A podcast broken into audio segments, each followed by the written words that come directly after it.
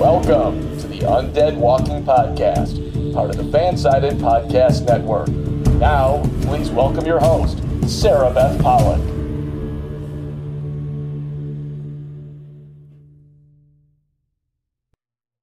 Hey everyone, welcome back to the Undead Walking Podcast. I'm your host, Sarah Beth Pollock, and it is the first weekend without the Walking Dead universe. It's uh, always a weird weekend, you know, when you think about it, that that first weekend after The Walking Dead airs, um, or in this case, Fear the Walking Dead and Walking Dead World Beyond, it kind of it, it's almost like a it's almost like a sense of bereavement you know? It's like a it's like a loss. You just feel it in your gut like you've been punched in the gut because all of a sudden you go from having these episodes and having something to look forward to on sunday nights and then nothing. And all of a sudden it's weeks months before you see more content so it's a weird it's a weird feeling and that's where we are right now we have let's see today's the 6th so we've got some time before The Walking Dead comes back. Those bonus episodes uh, come back at the end of February, February 28th to be exact. So it's going to be quite a quite a while before we see new content. Um, at least we know that content is being created. Obviously, they're probably on holiday break at this point, and um, very well deserved after the year that everybody's had. But we will resume filming after the new year and you know as soon as we get done with uh, with those bonus episodes we should be rolling right into the sixth the second half of fear the walking dead season six so even though 2020 has been really rough for walking dead fans um, you know it's going to pick back up and, and we'll get back probably won't get back on schedule so to speak but we will definitely get some really good episodes and find out what happens in the second half of fear the walking dead and as soon as they start work on uh, Walking Dead World Beyond, we'll have a sense of what that's going to be like. I'm kind of intrigued by it. You know, obviously it, the uh, the show wrapped up its first season last week, and hopes off with CRM and Felix and Iris are on their own. They just met up with Will. They're going to find out, I and mean, we have to assume they're going to find out that uh, the Omaha campus colony is gone, and uh, know they're going to get a sense that things are not good where hope is going but you know hope's in a really good position when you think about it because they need her mind and it's not like she has some special blood type or anything like that you know or a kidney that somebody needs where they're going to harvest her organs. I mean they need her healthy and they need her willing to work with them in order for her to be willing to do anything or to you know to put her brilliance to work. So she's kind of in a good spot and it should be really interesting to see how she how she plays this. She's smart she's savvy um, my guess is that they're not going to really connect her with her father yet because she's too valuable so they can kind of dangle that carrot in front of her to get her to do what they need her to do but um, i don't think they're going to see a reunion right away and if they're smart, the CRM isn't going to go after Iris and Felix because they're too much leverage. Also, if, if Hope found out that something was was going on with her sister, she's not going to do anything. And and you know, as they kind of revealed at the end, they're a formidable duo when they're together. So Hope is kind of hoping that Iris is going to figure out a way to get her out or figure out some kind of way to save the day. And I think that's going to be probably the bulk of what we see in season two. Back in, God, was it October? I feel like the days are running together. But I think it was in October when we had, yeah, it was October when uh, during New York Comic Con during those those online panels, um, Scott M. Gimple was talking with fans, which was really interesting. I think if you actually go back and look at some of those panels, it's the comment section that were that were almost more interesting than the panels themselves only because the panels were taped and the comments were live so you had people talking in real time with the actors and with uh, you know the showrunners and with scott m. Gimple and and one of the things that he said was that there is flexibility in the way that they bring the story together. I mean the the vision for the show was that it was going to be a limited two season limited series and it ended up um, you know that's that's where it is right now. They had 10 episodes the first season it was projected to have 10 episodes in the second season but given what happened with covid and given the response from viewers and and you know people who really want to see more from um, you know what's going on with crm and what's going on in this this world um, you know there, there is a possibility that there could be more episodes. And i think that that could be really interesting if they just if amc decided to extend it beyond 10 episodes and they could still call it two seasons they could still say it's a limited series but they could just make it more than 10 episodes. And if you listen to the cast i mean they really they really want something like that to happen. I mean nico tortorella on his on uh, on their social media is constantly telling fans how much they want to be part of it. And they want to see felix as part of this universe and you know i think felix is such an amazing character that that felix should be in more episodes and he should be uh, he should cross over and i think that nico is is very much on board for that so um, their enthusiasm is there 100% and I would think I think Annette Mahendru is is also on board. I feel like you know obviously Alexa Mansour and Aliyah Royale they're on board. I think everybody's on board. Honestly, I think that they they're having too much fun with this, and I think that it would be really fun to see them go beyond two seasons, um, or at least disperse into the greater Walking Dead universe. So I think there's a lot to kind of pick apart with that, and I think it's it's nice that they left it open ended in terms of Silas being taken away and Percy and uh, Elton on their own and, and trying to connect with with the rest of the group. They have no idea what happened, but they know that that Huck was the bad, kind of the bad operative. And you kind of have Huck in this position where she's not really sure she can trust anybody anymore because what her mom said is not what her mom is is doing. Um, you know, she doesn't know that everybody's gone from the um, the, the colony. So it, yeah, there's there's a lot left up in the air, and I think it would be really interesting to continue that story. And it's you know it's fresh and it's different, and it's I don't know I, I just feel like that's what we kind of need right now is is different. But that's just me. I mean, a lot of people are totally willing to kind of keep going and uh, you know follow along and, and follow comic book canon. And you know unfortunately that is going to run out at some point. I mean it's finite storytelling and they're going to have to get creative, which I think is probably why uh, AMC decided to kind of stick a fork in the, the main flagship series. And kind of branch out into different areas. And, and, you know, that's not to say that it doesn't keep going from there. I mean, they're just because we have like Fear was just picked up for season seven, and we've got World Beyond, and we've got Tales of the Walking Dead coming. We've got the Carol and Daryl spinoff. There could be more shows. There could be more more content and it's just a matter of what they want to do and, and what direction they want to go and i have to think that robert kirkman's deal with amazon plays into this because they can only use so much of his intellectual property um, before they have to kind of start doing their own their own thing i think about that a lot i think about um, I think about how it was Robert Kirkman who was so adamant that there would never be crossovers with Fear the Walking Dead.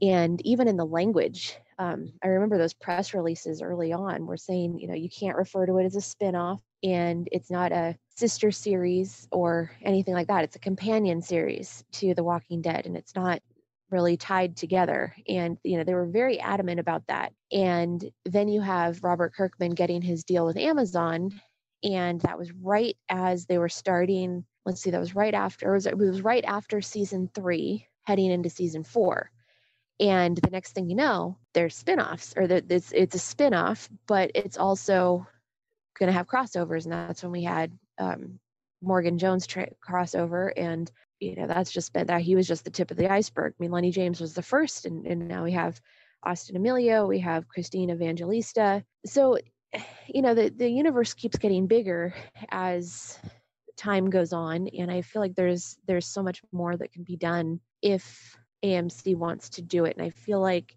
with the resurgence that Fear the Walking Dead has had with season six. I feel like there's there's momentum. I feel like there's there are people who are going to watch World Beyond during the hiatus and they're going to understand that it's it's not Rick Grimes related, but Rick Grimes is involved in it. And if you look at it from that perspective, it becomes very, very interesting from a Walking Dead fan perspective.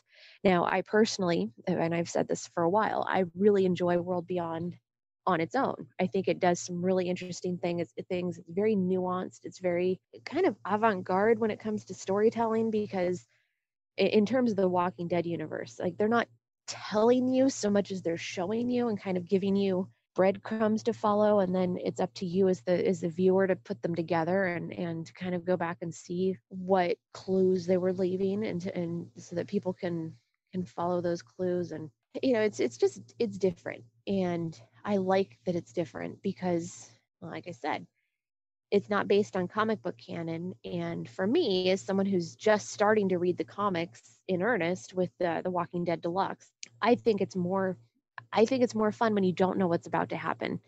And, you know, it's it's not a knock to the comics, but you know, one of the things that that I get a lot is people telling me what is going to happen with The Walking Dead. One of the things that I remember probably the most vividly was with King Ezekiel. And, you know, I love Ezekiel as a character. I love Khary Payton as a person. Like I love, you know, I love everything about the character and the person. And so when I was getting really excited about Ezekiel, people would say on social media, like, don't get excited because you know he's gonna lose his head on the pikes, like Alpha's gonna kill him. And it's kind of a bummer, you know, like it, even though it didn't happen, and I, and I'm glad it didn't happen because I think that element of surprise is important. I think it's good to be influenced by the comic books, but I think Angela Kang is very savvy knowing that there's certain things that need to play out kind of word for word and frame by frame from the comics, but she's also savvy enough to know when things need to be switched up a little bit. So I think that this the decision not to kill certain characters and to put other characters in their place was good. I think it's important because it it, it allows that level of surprise. And with a show that's heading into its 11th season and knowing that it's based on comic books where people know what happens, I think that that's important. If you can surprise your audience, I think that's really good.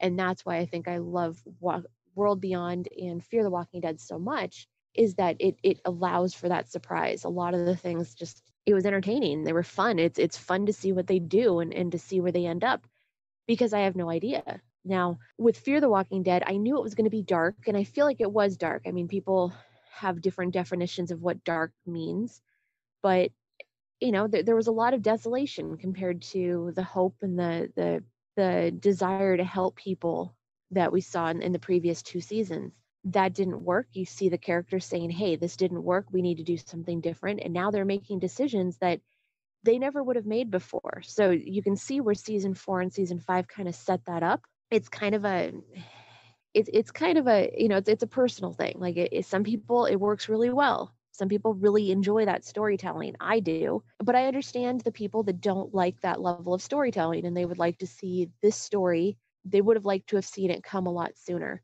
And I get it. I totally get it and I respect it and I think that that's, you know, again, it's it's like everything else in life. You know, everybody has their their sense of of how things are and, and what they want and what they like and so that's totally fine. I think that when it comes to you know, with fear, it's a little polarizing just because it was such a big change between seasons three and four. And I get it. I totally get it. But I think it's on an uptick right now. And I think that this is really going to change the way the stories are told moving forward. And we have season seven. I mean, I.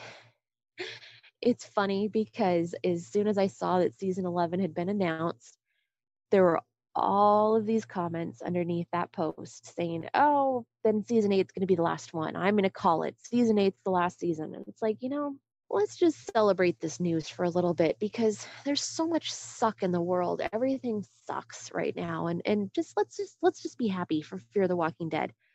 It's really good right now.